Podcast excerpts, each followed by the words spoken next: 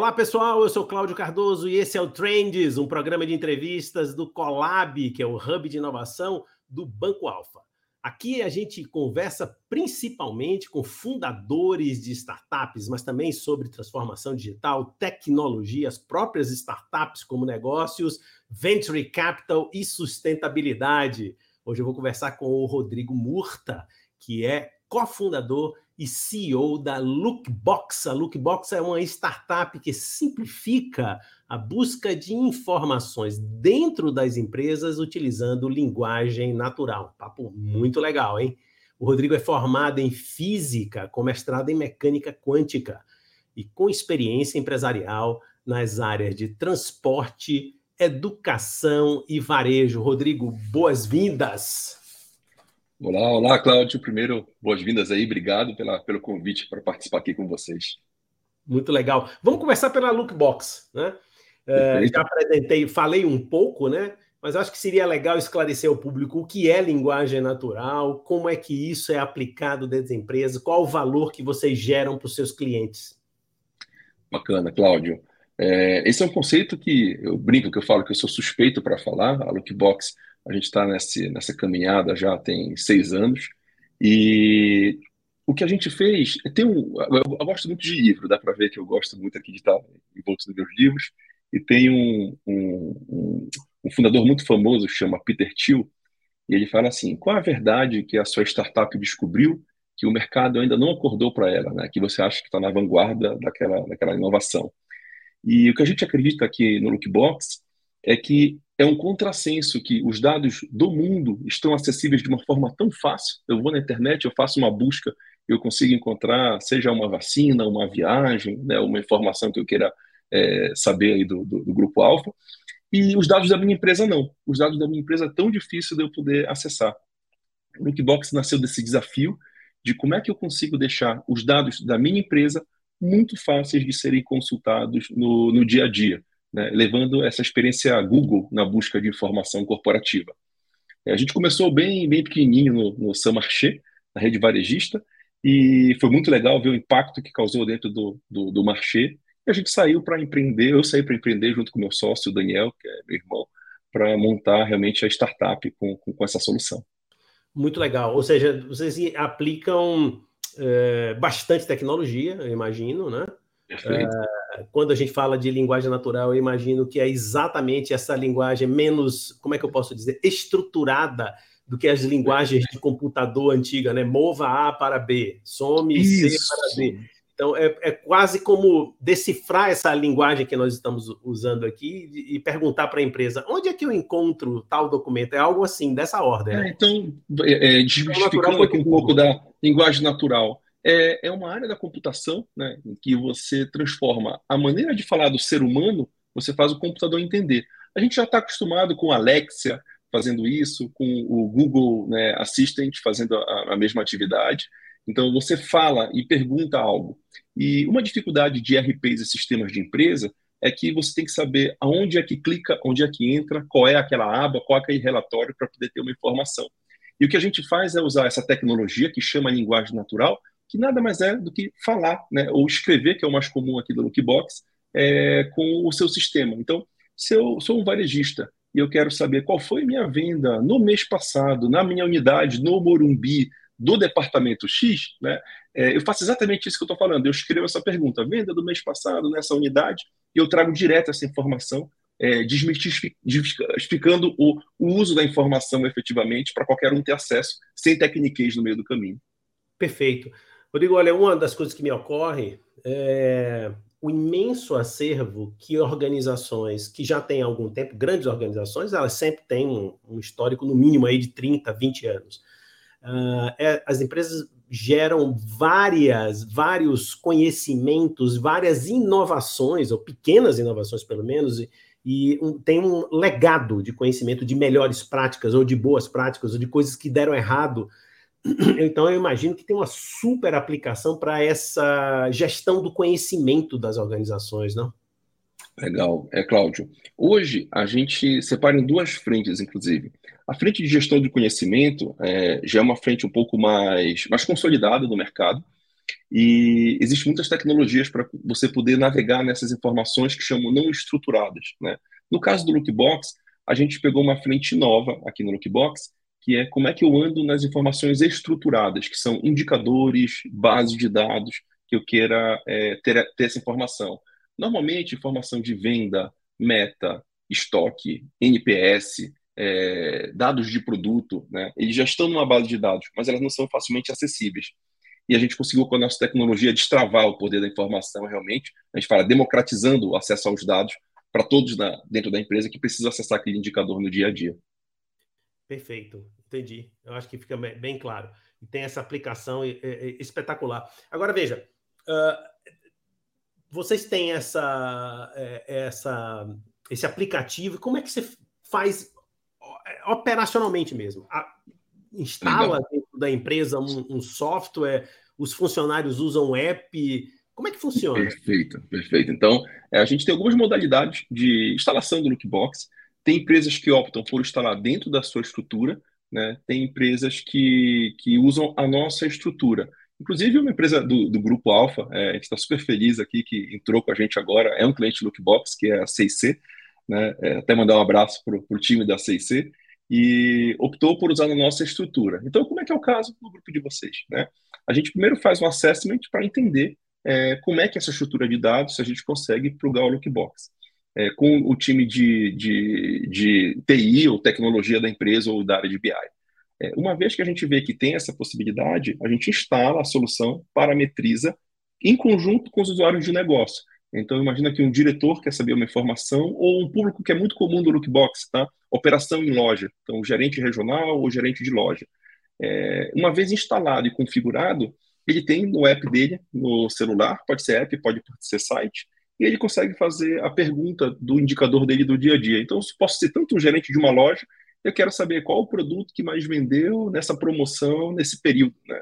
E eu consigo acompanhar aquele dado. Então, são algumas etapas, né? Primeiro, tem a parte técnica, coloco para funcionar com o time de negócio, para entender quais são os relatórios, e depois, efetivamente, é o usuário utilizando a solução no dia a dia, o seu Google interno.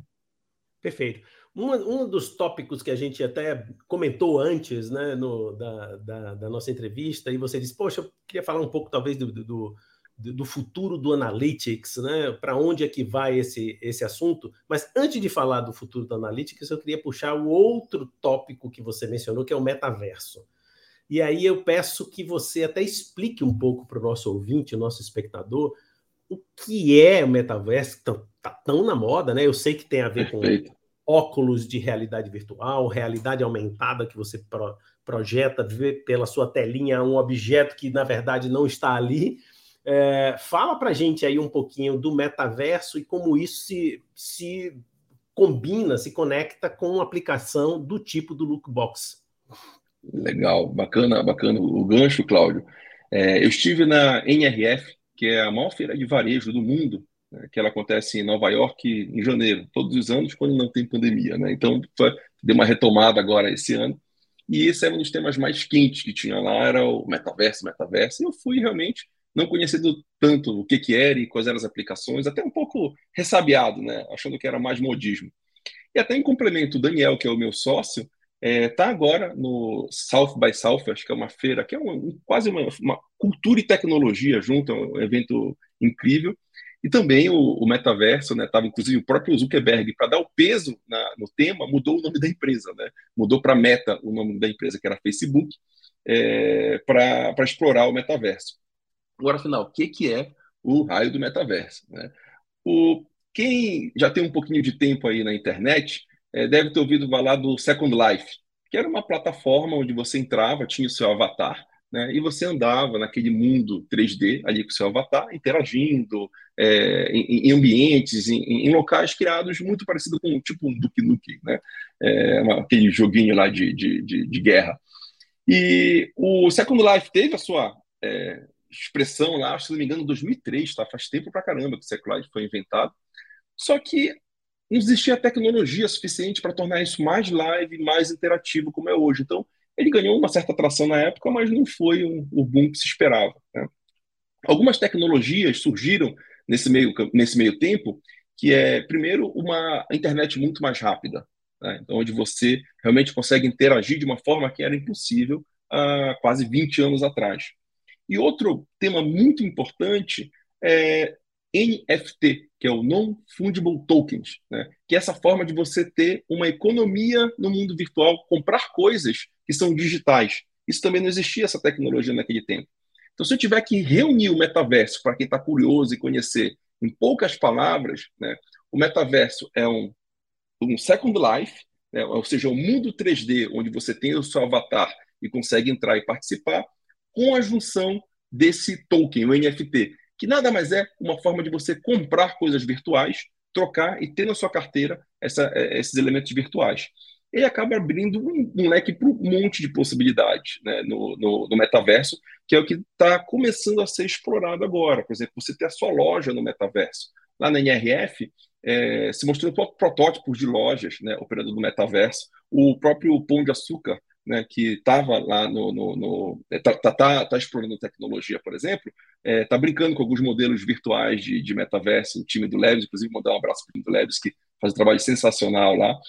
E isso tem como mudar o que hoje, assim, o impacto mais próximo que eu vejo é a nossa experiência de compras no e-commerce, né? Que hoje é uma experiência 2D, meio simples, né, numa tela, e ela abre um espectro para toda uma nova forma de você interagir e comprar na internet. Eu acho que esse é um resumo aí da ópera.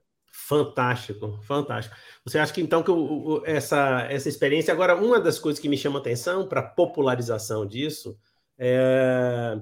Vai ser necessário algum equipamento que faça essa interface? Porque óculos nem todo mundo tem. Imagino que não seja um equipamento barato. Tudo bem, celular vai lá, né? A gente tem celulares, a gente pode olhar ali e ter uma simulação, mas não tem esse mergulho corpóreo, digamos assim, dessa experiência, né? Isso é uma barreira, Rodrigo? Você acha que é uma barreira? Claro, acho que não. O futuro é realmente explorar de uma forma mais imersiva, sem dúvida. Essa tecnologia está ficando mais barata? Tá. É acessível? Não, ainda não. Mas antes não era possível colocar toda essa tecnologia em um óculos. Você tinha que ter um óculos e ter um computador mega turbinado para poder acompanhar. Não ajuda, né? Falar, não, tá aqui, só colocar esse óculos e esse computador de não sei quantos $1000. Eu falo, opa, pera lá, isso não populariza, isso não é acessível. Hoje, já tem óculos de $200, né, bem mais barato do que era lá atrás, onde o óculos ele é autossustentável, então ele é sozinho, não precisa do computador para poder acompanhar. Mesmo assim, o metaverso não depende disso. A própria experiência numa tela 2D, onde você consegue explorar esse mundo com a internet que tem e o NFT, eu não preciso de óculos para poder interagir com o metaverso. Então, o óculos acaba sendo um complemento de uma experiência mais imersiva, acredito que vai ser o futuro, mas já dá para fazer muita coisa legal no presente sem ele. Muito legal. A gente já falou algumas vezes a palavra futuro aqui, a gente vai deixar para o segundo bloco algumas visões suas do futuro. Então, a gente faz um primeiro intervalo aqui pela Rede Transamérica, a sua rádio onde você estiver.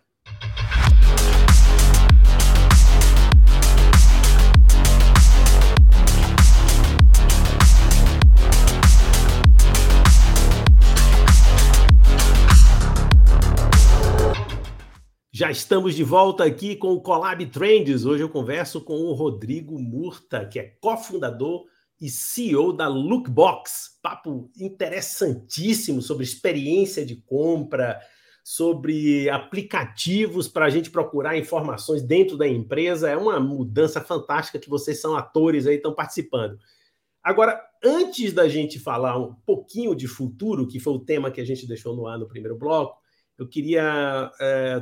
puxar uma deixa que você falou no início do nosso papo, que é, poxa, você é sócio do seu irmão, o Daniel, né, que não está aqui com a gente.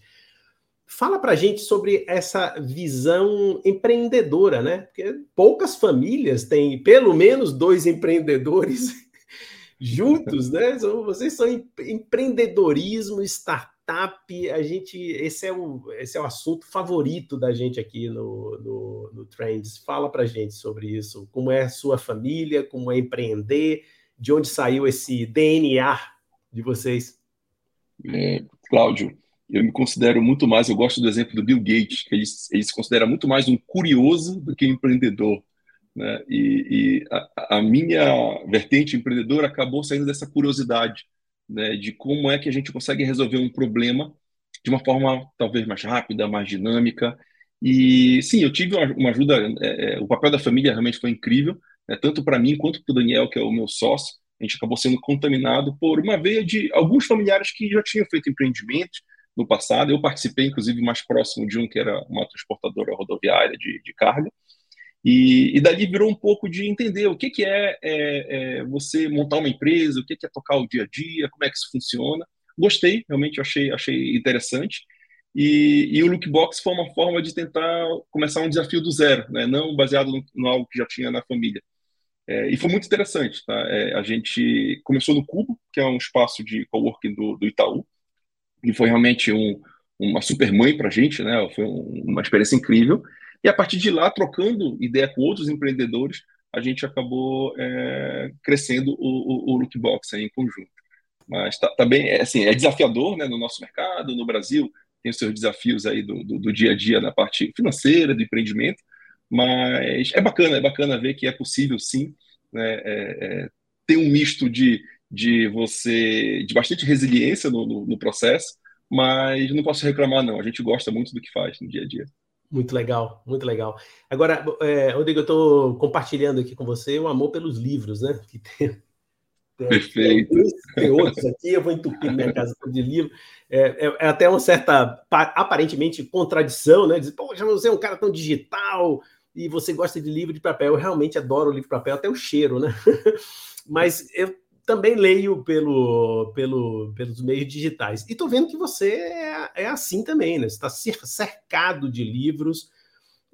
A minha questão aqui é talvez assim, puxando um lado um pouquinho mais pessoal, né? Do Rodrigo empreendedor, mas ao mesmo tempo dando valor a essa formação intelectual. A leitura sempre tem uma ideia mais vertical de conhecimento, de aprofundamento, de silêncio, de reflexão. Conta para mim aí como é essa sua relação com a leitura, mecânica quântica, enfim, todas essas coisas têm a ver com o intelecto, né? Com a abstração, com a reflexão. Isso deve ter um papel importante para você como empreendedor também. Cláudio, para mim é a base da curiosidade, né? Então, como é que você consegue saciar a sua curiosidade, conhecer coisas novas? E quando você fala do papel, tem uma coisa que o digital não conseguiu tornar tão fácil ainda, o compartilhamento. Então, é um dos valores do Lookbox, inclusive, a gente cunhou uma palavra que a gente chama de curiositude. É a atitude de ser curioso e ir atrás, entender como é que eu coloco isso em prática no dia a dia. E o livro, para mim, é a minha forma de saciar a minha curiosidade. E o papel ele é compartilhável, né? Então, no digital, eu não consigo, na empresa, tá aqui esse livro é muito legal, putz, lê, tá aqui minhas notas atrás, o que eu fiz. Isso no digital ainda não dá para fazer de uma forma tão bacana quanto no físico. Então, a gente tem uma política no Lookbox, free to buy book, que a gente chama, né? Livre para comprar livro. Então, se eu tiver um livro legal, a gente vai lá e financia isso. Mas é uma coisa, nossa, eu gosto muito, meu sócio também gosta muito, e a gente acredita que com a leitura a gente consegue, não preciso ter acesso direto ao Vale do Silício, eu consigo ver o que os melhores cérebros do mundo estão fazendo, eu consigo ter acesso ao que eles aprenderam, o que eles erraram, adoro biografia, porque a gente consegue se inspirar muito na história do que os outros já criaram e qual a dificuldade que eles tiveram, né? Então dá para passar horas, deixo até o meu Instagram aqui, é o r.murta, lá todo livro que eu leio, eu coloco uma dica, uma nota do que eu achei, e as fotos das minhas notas eu coloco lá, o que gera também um feedback muito bacana de dicas de livro, e me cobra a minha leitura, né? Fala assim, Rodrigo, qual o próximo? Então cria uma pressão positiva aí para eu manter o ritmo da leitura. Muito legal, é engraçado, né? Porque hoje eu estou aqui compartilhando aqui o conglomerado, a gente tem os grandes encontros da HSM tradicionalíssimos, maravilhosos, no Expo Center, que é do conglomerado, mas eu não tinha dinheiro para ir para o evento da HSM, então eu procurava saber quem era o keynote speaker e comprava o livro dele. Eu tinha R$50 para comprar aquele livro, mas não tinha o dinheiro para ir para os eventos. Agora, o que me chama a atenção nessa questão da leitura, Rodrigo, não é apenas o movimento da curiosidade, mas o próprio hábito de se concentrar em leituras maiores. Hábito que eu acredito, eu sou um pouco dessa opinião, mas eu observo que as novas gerações não estão cultivando. As leituras são muito rápidas, às vezes atropeladas, a pessoa, mesmo uma frase pequena, não lê toda inteira, ou a pessoa sente sono quando lê uma coisa mais demorada, enfim. É sobre essa mudança de, digamos, de hábito, que eu acredito que você está contribuindo muito para a moçada que trabalha contigo, você não acha? Eu acho que a leitura, tudo é o hábito, né? Nossa vida. E como é que a gente prioriza aquilo que a gente quer fazer, que acha que é mais importante? Todo mundo briga com o Instagram quando está fazendo leitura e com o seu celular, né? No momento de concentração. Então, eu tenho alguns hábitos meus, que, por exemplo, o modo avião, eu abuso do modo avião. Eu falo, momento de leitura? Modo avião ali no celular. Eu vou pegar um Uber, dá uma lidinha. Então, o que eu brinco, às vezes a pessoa fala, Rodrigo, mas não dá para ler tanto assim por ano. Eu falei, não, é só uma questão de você ter o tempo. Uma brincadeira que eu faço, Cláudio, é assim, quantos livros você quer ler no ano são quantas páginas você lê por dia. Então, quer ler um livro por ano? Uma página por dia. Duas páginas por dia. Puxa, quanto tempo eu demoro para ler uma página? 2 minutos? E 10 páginas? 20 minutos? São 10 livros por ano. Bota um desafio para quem tem Android e iPhone, pega lá no tempo de estatísticas do celular, quanto tempo você gasta em redes sociais. Tira só uma fraçãozinha disso, o nível de leitura já vai aumentar um monte. Eu sei porque eu brigo com isso, eu meço minhas estatísticas, eu gosto de medir esses números. Então, esse trade-off aí dessa disciplina para você poder fazer a leitura. Sem dúvida, vale. Eu sou suspeito para falar, porque é um dos meus hobbies preferidos, eu gosto muito de música e de leitura, Então, mas essa é uma dica que eu falo para quem quer entrar nessa disciplina, quem quer explorar um pouco mais da leitura do seu dia a dia. Fantástico. Aí você já falou de outra qualidade que fica aí no ar para os nossos ouvintes e espectadores, que é a disciplina, Que certamente um cara como você tem bastante. Mas eu queria retomar a questão da palavra, de uma palavra-chave aí do primeiro bloco e que a gente vai falar agora de futuro. Perfeito. Super a ver com o nome do nosso programa, Trends, Tendências, sempre é uma visão de futuro. E explorar um cara com a sua formação, enfim, com esses hábitos maravilhosos que você tem, com a sua visão de futuro do Analytics. E para quem está acompanhando a gente, Analytics são, como é que a gente pode dizer, o conjunto de organizado de dados para análise de negócio, para predições, para acompanhamento, gerenciamento, enfim... Fala para a gente aí da sua visão de Analytics e o futuro disso nas empresas. Bom, Cláudio, o futuro do Analytics é um tema muito interessante porque sou muito empolgado com esse assunto. A gente ainda usa pouco os dados para tomar decisão no dia a dia. Então, é a tal da cultura data-driven. Como é que eu posso usar mais a informação para tomar melhores decisões para o meu negócio? E a gente já tem uma avalanche de informações hoje no nosso dia a dia, Então, quando eu pego um varejo, a informação que eu tenho de venda, de interações nas minhas redes sociais, de interação com o meu e-commerce é gigante já no mundo atual. E poucos dão conta de usar, extrair valor disso para levar valor para o seu negócio.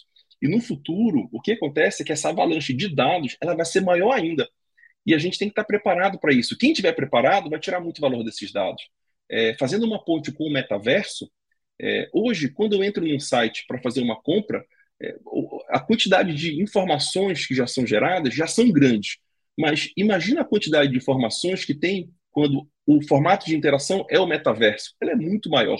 Ela sabe para cada produto que eu estou pegando, que eu estou olhando, que eu estou interagindo. Então, isso explode para ordens de grandeza o que eu tenho de informação hoje nos sites atuais. Então, falando só desse tópico, o metaverso com analytics no futuro, quem souber tirar proveito dessa experiência vai conseguir ter um diferencial competitivo muito grande no Analytics.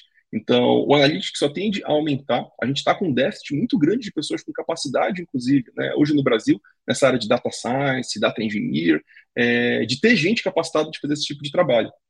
Aí que a gente tem o gancho aqui do Lookbox.